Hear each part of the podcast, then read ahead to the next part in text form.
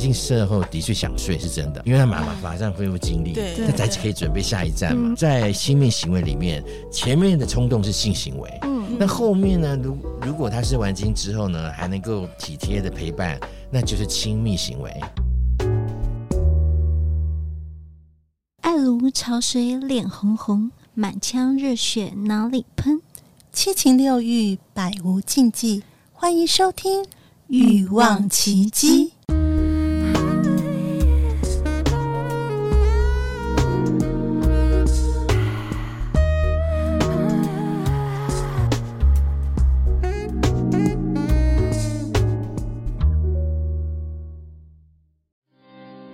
大家好，我是作家，也是心理学博士许又生，在此推荐《欲望奇迹》，这是两个女生之间非常精彩、幽默的高峰对谈，她们高调的谈情，高干的说欲，爱姬与琪琪带着各位情欲双全，笑傲江湖。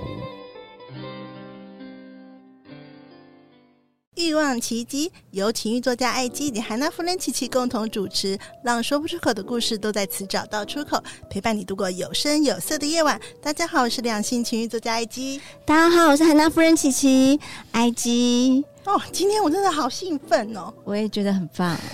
超 啊，我们邀请到一个重量级来宾，重量级真的是重量级，因为讲重量级应该是他是很资深的前辈，就是在我们在这个情欲啊这这条路上。他真的是我们大前辈，开荒者的感觉，开荒者，开荒者。好，那我们今天邀请到呢，呃，性学博士许佑生老师，宝哥。嗨，艾姬啊，琪琪，你们好，听众朋友大家好。好，声音非常好听，谢谢，谢谢，仪式感，谢谢。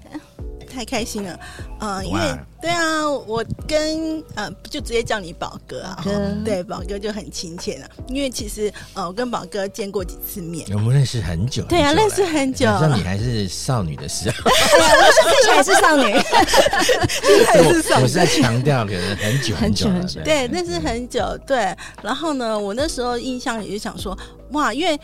感觉到一个就是一个大前辈出现在我面前，而且后来就是比较尝试追踪你的脸书，嗯、然后我真的觉得说，我从你的脸书，嗯、我对两个族群有更深入的了解，嗯、一个就是呃同志的爱，对，呃同志的爱哦是爱的部分，嗯、同志的爱，另外一个就是呃忧郁症的这个族群，然后我觉得，哎、嗯，他因为我其实我们对于我我不是这两个族群来讲，嗯、其实真的会大致跟大众一样，有时候会有很多的误解。可是看到宝哥你在脸书上的分享，我常常很感动，嗯、因为那个都真的都是你最真实的呈现，所以我也觉得太棒了，今天可以邀请到你这样。也谢谢你们邀请啊，嗯、因为呃，我一直听说你们的节目有一段时间了啊，嗯，那但是啊，一直都都只听到你们做的很好，可是都没有实际上来来啊现场到或者跟参与。那这次觉得来跟两位非常幽默又豪爽啊 的女生来聊天，应该很过瘾。对对，好，那我想要，因为我想，呃，现现在听众的族群，其实我们的 TA 也差不多都是三四十、四十岁。其实我们都是呃三十岁以上的 T，就是我们对对听众听众，对对对。所以呢，其实呃，我相信有些人应该也都。有看过宝哥的文章，对，尤其是像你先前有一阵子就是有写像是性松一下这种专栏，然后我就觉得说，哎，那个把我们可能对于社会来讲大家比较不好启齿的这些话题，可以很自然的、很幽默的呈现在这个大众的媒体上面，我就觉得是很棒。我想当时我在嗯嗯苹果日报的名采版啊写了。性松专栏大概呃十十年左右了，对对。那这十年其实啊、呃、有那样的一个专栏在台湾啊、呃、家庭还有早餐店啊，很多那种公开的店啊，其实都看得到。对对对。那呃一般的店特别容易看到像啊啊、呃，因为它很彩色版，对，一天早上就很缤纷，对、嗯，所以啊啊早早餐店是最多啦。嗯，那我刚好有啊、呃，我的一个长期的门诊医师啊、哦，他蛮好玩的。嗯，他他就说有一次我去看诊的时候，他说：“哎、欸，我又早上又又看你的专栏了。嗯哼，啊，我是在早餐店看的。啊，这个害我把豆浆都喷在报纸上，是豆浆喷到报纸上，是是是豆浆，不是别的，真的豆浆，豆浆，对，因为呃嗯。呃因为我那时候在写信松以下的专栏啊，我那时候已经拿到性学博士了，嗯，所以啊、呃，我当初的设定为什么叫性松一下，应该是轻松一下嘛，对啊，是性松。那性松一下就是说性方面啦，性议题啦啊，性的各种各种讨论啦啊，或或者是啊嗯，我们关心的，都应该要松一下。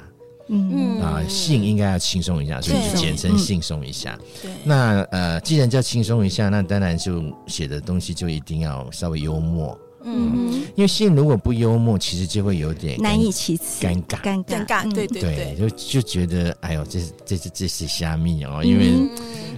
我们一般人不可否认啦，啊，除了一些特殊的工作啦，啊，或者说个性啦，或者说一一般的组合之外啊，嗯，其实一般人是很难面对性这样一个大拉拉的话题。对对对。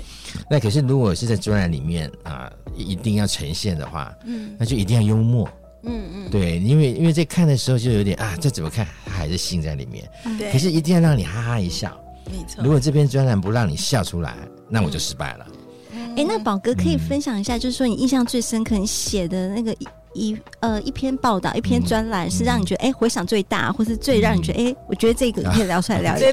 对可以看到都笑了很多次的。当初确实有一篇啊，因为我我们在电子报都会看到那个点赞的数目嘛。嗯。当初确实有一篇啊，非常受到啊欢迎啊。嗯。他就是为什么啊？那个题目就是男人为何啊事后不理？好想知道，好想知道，对，为何呢？女生的那个很多的问题要对对。那这这一篇当然标题就够吸引人了，是没错。那文章当然就要写到一。既然要也也要言之有物嘛，总不能说幽默而已嘛。你要你至少要让女生啊说被说服得了啊，男生能够脱罪 的。那的确啊，这个因为在我念性学，毕竟在很多方面的资讯我都要非常的清楚啊，不管是啊科学根据啊，或者是一些资讯的来源啊。那这一篇的确是有科学上面的依据啊，嗯，就是。啊、嗯，男性他的生理结构啊，嗯嗯、他的性欲呢是来得快，嗯，去的也快，对，对他有点像是那种快火煮快炒。啊，快炒，对，那个、火要锅要火要大，火要大，锅要热，对。对，然后菜进去之后炒两下就要拿起来了，对。啊。但可是女性的性欲呢，因为生理结构的关系，嗯，它其实是慢火在炖。对。对，他不可能一下子哦，性欲到位，嗯，所以他必须要，比如说很多前戏啦，啊，很多情绪啦，要到位，嗯啊，那为什么会有这种两性之间的那么大的差别？其实跟啊人的生理或者是跟进化是有关系的。我们说雄性动物跟雌性动物嘛，哈，嗯，因为在最远古的时候呢，其实所有的动物都面临到竞争。对，那所谓的竞争呢，是啊，包括第一个就是不要自己被打败了，那另外一个就是啊，要赶快繁衍自己的子孙。是，那在繁这个过程里面，当然就就牵涉到所谓的啊，应该说繁衍这个行为，性行为嘛，啊，那如果男性他的啊性欲是来自很慢，那哪有时间让他等？哦，对不对？也但如果快去快回，强敌环 视在周围，时间就是重点。对，对，所以他马上呢，啊，情欲是马上要起来。对，那而且能够在短时间赶快射精。嗯嗯，那这个是不是要要很强大的能量？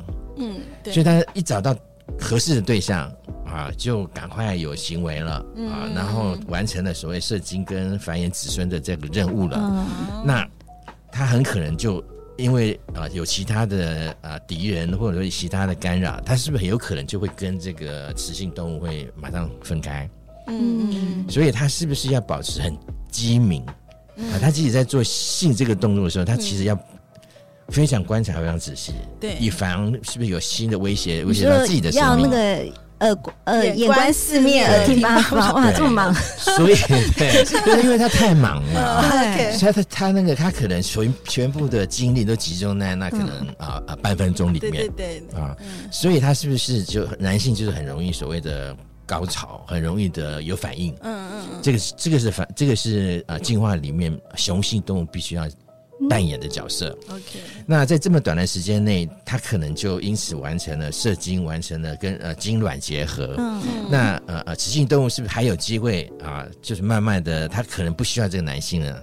在行为里面哦，对，她就去怀孕了，对，她就去怀孕了，然后就把自己保护好，那把下一代生下来，那是不是这个繁衍过程啊？这至少这个这个种族啊，这个品种就保留下来，保留下来了。对对。所以男性为什么会射后不理呢？就是因为他一开始的能量起来太太大了，嗯，所以所以就兴冲冲的。OK，呃，也急匆匆的，这是最为女性所诟病。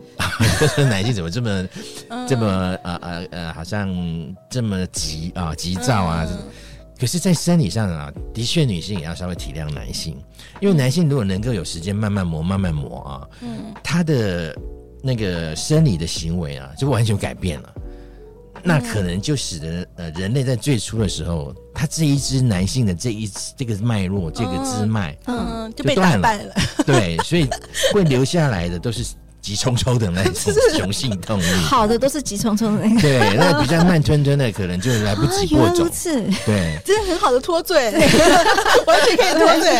我们讲说，我们要求他射后要理，是是个是个不违反人性，违反这个这个，但是那个但是还还可以再收回来一点，就是说，那如果能够事后还理的话，那这个男性真的要嘉奖。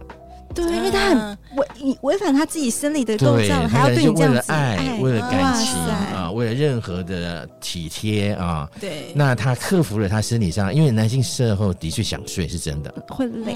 对，因为他马马马上恢复精力，他才可以准备下一站嘛啊。那呃，因此他呃。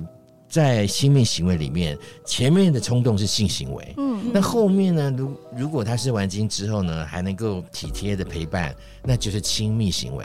嗯，对，所以一般人可能，一般男生可能做完性行为之后就累了，就容易啊啊睡后啊事后急睡啊，或者或者他说啊我好累啊。嗯，那女性在这方面当然啊啊，如果站在女性的角度，会觉得完全不能理解。嗯，嗯，我。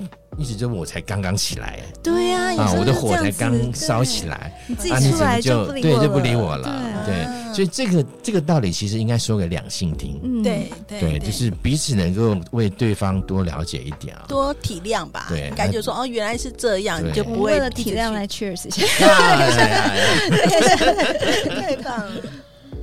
哇，所以这样子的一篇文章引起很多的回响，对不对。对，因为这一类型的就是带一点科学根据的啊，嗯嗯，但是又比较少被讨论。没错，是真的，因为我们都会用另外一种方式说，哦，我们会要求啊，就我知道你累啊，但是就是就是还没有怎么这么快就出来，就会有一些很多的诟病啊，或者是一些 complain，就是哎，怎么这样子？对，所以所以面对这个议题啊，其实女女生当然要想说，呃，男生的生理结构啊，有它的稍微限制了。对。不然，如果我们来说性欲，呃呃，谁比较先上来？男生当然一直赢嘛，嗯、因为他的结构就是在这里。嗯嗯、那如果说要比性欲谁绵长，那但女生就赢嘛。嗯、所以男生跟女生互相体谅，我、嗯、就说，哎，我是不是可以慢一点？啊，对方是不是可以稍微啊啊啊，就是在在情绪上稍微体谅一点？哎、欸，我现在有听到一个其他另外一个重点，就是说，发现越快，就是很快的提枪上阵，很快出来，其实那个那个的质量是比较好的，是这样说吗？呃，这个就因为这个也就牵扯到医学了，所以这个我不敢替医生代答啊。可是，在性学我性学领域里面，我们当初所了解的，因为我们我们要了研究各种性行为、性心理啊，还有性的文化啊，那这所有的东西都包括在一起。是，那包括包括那个呃，如果性男性太早射精，也被认定为是一种好像。不够男人，嗯，你说早泄嘛？对，类似。那可是早泄要看状况，一种是是不是真的早泄，嗯，一种还或者说这是他只是两个人默契不够的早泄，哦，有可能，对，就是性气不合的，还是呃默契。默契。性气不合，呃，OK，你 你们非常敢讲，我们这个节目是可以这样讲。的，好，我我的意思是说啊，他是呃女生去看男生他的。啊，早早所谓谢了啊，嗯，是真的早早谢了，还是他心理上的不满足？哦，因为有一种是真的比较属于早泄嘛，是过早，嗯嗯，那可能就会牵涉到是不是请医生关注一下、嗯、啊，至少知道。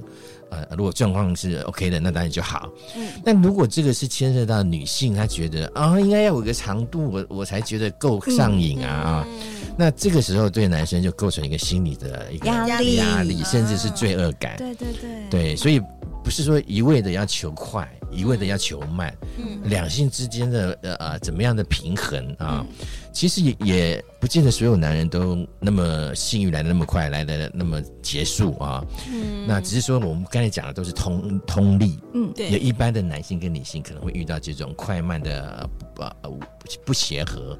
嗯，对。可是还有个别差异，就总之而而言，就是大家啊了解这个情况是这样，生理的结构有一所不同。啊，是不是互相各有体贴？体贴。哎，其实我今天因为要邀请到性学博士宝哥嘛，然后就变成说我有请教我一些朋友，他想问的问题，因为他其实我们下一集可以来讲。对对对对，我们要在一集请那个宝哥讲那个技巧的。哦，不是技巧，我要讲的是说，我应该是说，呃，针对专栏里面有没有聊到一个一个主题是针对说，我们刚讲太快出，就是比较是呃，就是提倡上阵快啊，提倡容易出，那有没有那种就是一个主题是讲到的是说。怎么样都不出来啊！就是颜色，颜色，延迟设计，因为这块女孩子也很觉得哦，快也不行，太慢我就哦也。就觉得很 OK，很矮幼。OK，我有一群朋友啊，嗯、也应该算也同业了、嗯、啊，但是他们的方式跟我觉得不一样。他们真的是从医学上面去做什么性治疗、嗯、性智商啊。可是我们一般人谈到性治疗，好像就也会矮幼了、嗯、啊，就觉得啊，难道真的一定有状况吗？啊，嗯、其实应该这么说好了，从他们的很多跟我啊聊起来的一些个案里面啊，那我也。在学习的过程，我也都知道这些个案，嗯、所以我了解到，就是说有一些男生啊，他在跟不管是对方亲密或者是怎么样的时候，甚至是性交的时候，嗯，嗯就什么都不出来。对啊，对啊，类似。这可能有一个也，这可能也有一个比较通例的啊。毕竟这个社会很现实了，嗯嗯、男生如果提早自慰的话。我们还是蛮鼓励他的，嗯嗯，会不会觉得说啊，那加秋啊，有没有？早秋啊，早成熟了有没有？然后还是带着某种某种就啊，你成人了有没有？那样的一个欣欣喜的感觉。可是女生是禁忌，到现在还到现在这个社会，说女生自己玩自己还是禁忌，因为。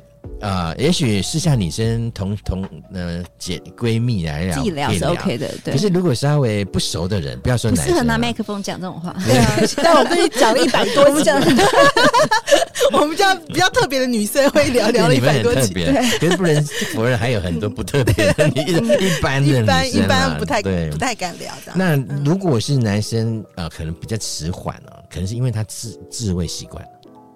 哦，不敏感，太早自慰还是他太频繁？他呃呃，第一个太太早也有可能，嗯，因为他他在年轻的时候就适应了这种所谓的用手自慰，那手的角度是不是一定有他自己习惯的那个握的方法？有有，那就有角度之分。嗯嗯，那他是不是习惯啊？快慢也是他自己掌握在手里，所以他是很容易了解。自己在什么情况之下，什么角度容易让他更觉得有强烈感？嗯、那什么的快慢跟频率，他更平、嗯、啊平临到射精的快感。嗯、那这种程度呢，他就已经进入到他的啊啊，有点像他的模式了。嗯，他一启动他的模式，那就必须要用他的模式才能够启动到射精的那个强度，因为射精一定要到一个强度嘛。对，对其他可能叫平临快感，可是都还没到冲破快感。嗯，冲破快感就是射精。对，所以呢，有有一些男生他可能比较迟缓射精的时候，可能就是说很可能了啊、哦，他太习惯于自慰了。嗯，他习惯出精的方式，嗯，是来自于自慰的角度跟强度。OK，没办法用做爱的方式展现出来。会刚刚开始的时候会很辛苦啦，因为毕竟你让他从以前都没有没有跟没有对象，没有不是靠性交出精嘛啊，嗯、现在呃进入到男女朋友关系啦，进进婚姻啦啊，他就就必须要有要要要互相的结合嘛。嗯、那这个时候呢，他是不是就完全是靠啊啊对方的身体的身那个性器官跟他的磨合？嗯嗯那那个磨合的强度跟硬度跟角度，是不是就不是他自己能够控制了？嗯，是对方的身体在控制啊啊，那所以他也必须要经过比较长的适应期，让他的性器官去适应啊，这样子慢磨可能比较慢，不像他手是那么快，也快很准啊，他就有点下他的指令到他的啊性器官，就是说从现在开始。我们就他可能要跟他的小小弟弟 对话，对话，我们俩啊哥们啊，可能就必须要呃稍微调整一下了。就之前那个出金的方式呢，可能我们必必须要呃呃适应慢一点，或者适应是这个角度啊。以前我可能摩擦你哪里你就会兴奋，现在可能摩擦不到了，因为女性的器官不见得像手那么方便。对对，所以所以啊啊也是。有他的原因的，因为我你知道没有对话好了，我真的很想要 了解这件事情，是因为问女生也不准，问男生他本人当事人他们也说不说不所以然来，所以没有人可以回答这个问题。太好了，对，今天节目可以回答。因为女生女生的朋友就讲说，我不知道为什么我男友就是很迟缓，就怎么样，就是虽然跟他做爱很爽，他表现出也很爽，但是就是没出来。嗯，可是女孩子就会有点。就觉得好像是我不让你爽嘛，对，会觉得我我不够好嘛？对对，会有这种女生会这样子想，知道一些，因为真的只能只能宝哥来回答，真的专家来回答，太需要抢到来问这个问题。对，那其实嗯，宝哥对我来讲，他是一个，就是我一直觉得算是一个偶像的。的学习的对象，对，因为呃，其实我之前也有出一本书嘛，然后就是算是我唯一的一本呃，在跟性爱有关系的性爱指南。那当时呢，出版社也找我说，哎，我因为我那时候本来是婉拒他的，因为说我没有那么，我也没有什么像什么呃性学这样子方面的知识那么丰富。然后他说，可是艾姬，我觉得你可以写，因为你可以用很幽默的笔触。去写这件事情，去写性相关的议题。那当时我就觉得说，哎、欸，我可以吗？那后来真的出了书。那所以我真的觉得宝哥对我来讲就是影响很深。就是我看到说，哎、欸，真的有一个前辈，他可以用这样子的角度，然后去让大众去接受。那包括我们现在的这个节目，嗯、我觉得都是有这个。应该说，宝 Gay 给我的启发和影响，一直到现在，嗯、我们可以用这样很轻松、很自然的态度去谈论性这件事情，嗯、然后让大众觉得说，哦，它不是什么猥亵啊，或者它它它不是什么呃很污秽、很污名的东西，我们是可以大家很很健康的来谈。那其实说，呃，今天邀请到宝哥，除了讲到你的这个呃跟性学相关的之外，其实我觉得最近出了一本书，我就先想。让你来聊聊，对，就是另外一个身份呢，对，就是亚瑟潘，然后这是一个男同志的情欲小说，对，对，那可以要不要聊聊？你又隔了那么久，为什么又开始想要再写一本这样的书？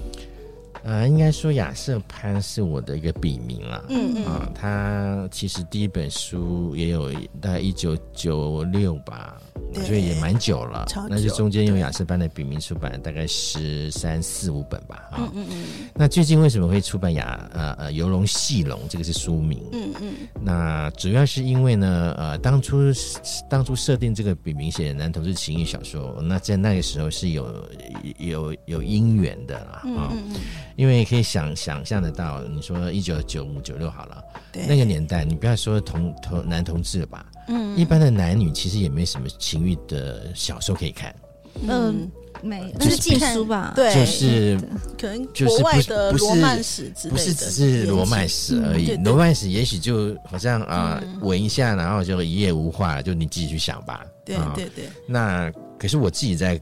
呃，我自己念的是中文系嘛，嗯嗯嗯，我也会讨论，我也会想象得到，就是文学能够进到什么样的更大的潜能。对，那呃，其实明朝的时候就已经蛮多人在写这个，嗯比如说像言情小说，言情小说，对，《金瓶梅》《肉蒲团》，对，还有更多比较感感官，对，没有没有没有真的出名，但是有很多底下的到现在是有流传下来的。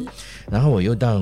啊，我念性学之前，我到纽约去念啊传，我因为我读新，呃，我我工作是新闻，嗯、所以我念了传播系的硕士，嗯，然后到了旧金山去念性学博士，嗯，所以他国外的资讯啊，还有国外的著作啊，嗯，一直在提醒我，就是说民主时代的时候，不是一直一直在谈什么民权民权嘛，啊，都是平等嘛，对不对？对所以有男女平等这样的一个平权嘛，对不对？对可是我认为说。如果性本身是一个不平等，嗯，那好，你就说有一些人啊，他比较有资源，嗯，他就享受得到性，是；有一些人可能他比较有钱，或他出得了国，嗯。啊，他是不是就可以看到、享受到不同不同的性资源？对对。对，那这样是不是就形成不平等？嗯，很明显呢。对，有资源的人就。就 enjoy 了，对，对，没资源的人可能大部分人几乎就是啊干巴巴的，对不对？就只能自己幻想。对，所以我那时候的想法是说，应该让所有的人在性这个享受上面啊，或者这个娱乐上面，嗯，如果都能够相同的得到呃同样的资源的话，对，同样的不管是安慰啦、娱乐啦啊、慰藉啦，嗯，那个才是我想象中理想的真正的所谓的平权。嗯，性就是一个性权嘛。对对，我们现在这几年已经开始讨论所谓性权，对不对？性以前是根本讲不得的东西，连性单独这个字都觉得哦，这个字这怎么可以讲出来，对不对？可是现在呢，大家都都已经知道了，就是性权这两个字是要连在一起讲的。是是，性的权利如果不平等，那就是不平等。嗯，可是呢，你看现在大很多人在从政治上啊去讨论很多平等，可是坦白讲啦，啊，就想要两位大概体会也很深。我们一般人还是比较陌生，什么叫性权？嗯嗯啊，就是我刚才讲的，性资源不平等，就是性权不平等。OK，对，所以我那时候想说，那男同志这么这么有点像沙漠，对不对？荒荒芜的沙漠嘛，他们不止不能出柜啊，不能够交所谓的男女朋友，对，还要假装结婚，也有有些对有些人为了社会上你的一些父母亲的要求，对对对。那男同志在这方面呢，我那时候在啊啊纽约就看到各种啊、呃、男同志的情欲的的，不管是写真啦啊、哦、小说啦还是杂志啦啊、嗯哦，非常丰盛啊。嗯、所以作为一个作家，我那时候其实已经开始写一些情欲的这个啊，呃、在报社的时候啊、我已经开始用用这笔笔名的写过一些专栏了。嗯嗯，所以我那。到美国去被洗礼之后呢，我更相信说男同志，因为我自己身为男同志，嗯、我更觉得啊，这个族群啊，除了要争取所谓的政治人权上面的平等，嗯、更重要的是性资源上面也应该要平等。是。对，那呃说到就做到，我就用一个笔名就开始写男同志情欲小说，嗯，就是让所有男同志在非常枯燥跟啊、呃、寂寞。啊，跟受压抑、情欲受压抑的情况之下，嗯、看到亚瑟潘写的情欲小说呢，他至少得到一个管道，嗯、是觉得说，啊，我从读者的反应啦，嗯，很多人第一个看说啊，原来不是只有我。不孤单，这是我们节目的意义，对，我也觉得就是啊啊不孤单，因为不要看现在同权做的很丰盛啊，嗯、可是不到两千年之前，嗯，是大家都很压抑的，没错，大家都觉得我是全天下唯一的怪物。嗯，对，我为什么我是男生？是我只有我天下这个男生喜欢别的男生，其他好像都不会这样子，就把自己异类化，对对。啊，或者妖妖魔化。但可是如果看到情色小说的时候，就会觉得说，啊，情欲描写的这么真实，嗯嗯，那跟我的一模一样啊。原来我也跟他处境，还有跟他的状况。原来我也不特别，我也不是鬼怪，嗯、对不对？嗯、我一点都不特殊，我原来是这么平凡。对，那那个情欲呢，在他认同之余呢，他是不是对自己的那个接受程度就提高了？对，对，这个比跟他讲什么啊，你与生俱有什么啊人权啊，可能更实际，嗯、因为欲望是骗不了人的。没错。对，那所以我就一一直写，一路写下来，写了十几本。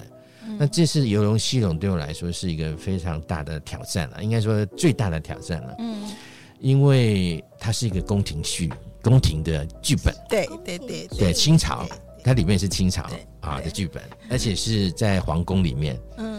某种程度的宫斗，对，嗯，这是男生的宫斗，男生的宫斗，然后还有武侠，嗯嗯，很多的元素，对，然后还有那种间谍侦探？国跟国、大国之间的那个，呃呃呃，应该说明争暗斗啊，然后还有这个情欲的，当然就是跟两任的。清朝皇帝雍正跟乾隆，嗯、然后尤其跟乾隆在四阿哥的时候就住下了这个孽缘啊，嗯、这个男主角叫阿宝啊，嗯、所以呃，对我来说呢，我当初在想，我写了那么多年的亚瑟潘，如果停笔了一段时间了，嗯，我要再写的话，我就一定要写出一个自己非常满意的东西。对对，如果挑战性不够，我其实也觉得吸引力就不够。嗯，所以它设定的难度非常高。你刚刚讲那些那些那个内，就是需要的那个关键字，哇，很难结合在这本书。对，这本书真的是一个，因为这是亚瑟潘的一个集很多你过去的一些嗯。写作的一个大成，对，因为他二十万字，对，嗯啊，二十万字其实真的蛮多的。现在现在即使一般所谓的作家啊，写的真名挂名的小说也没写到二十万字。嗯嗯嗯。那呃呃，而且要做足功课。对啊，真的，对，你不能说 OK。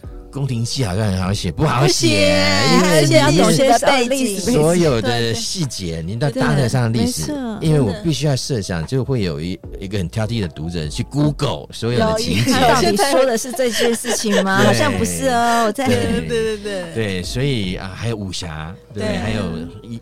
中医这各方面对对人体的了解，哇，我觉得我写这本好像写了好好几本了，真的真的，对他他很适合拍网剧，我觉觉得觉得好啊。那其实这本书的那个呃购买购书的链接，还是呃之之后怎么样跟宝哥这边买，到时候再提供给我们，还是？呃，这本书其实很特别啦啊啊，因为我是破天荒的是自己处理。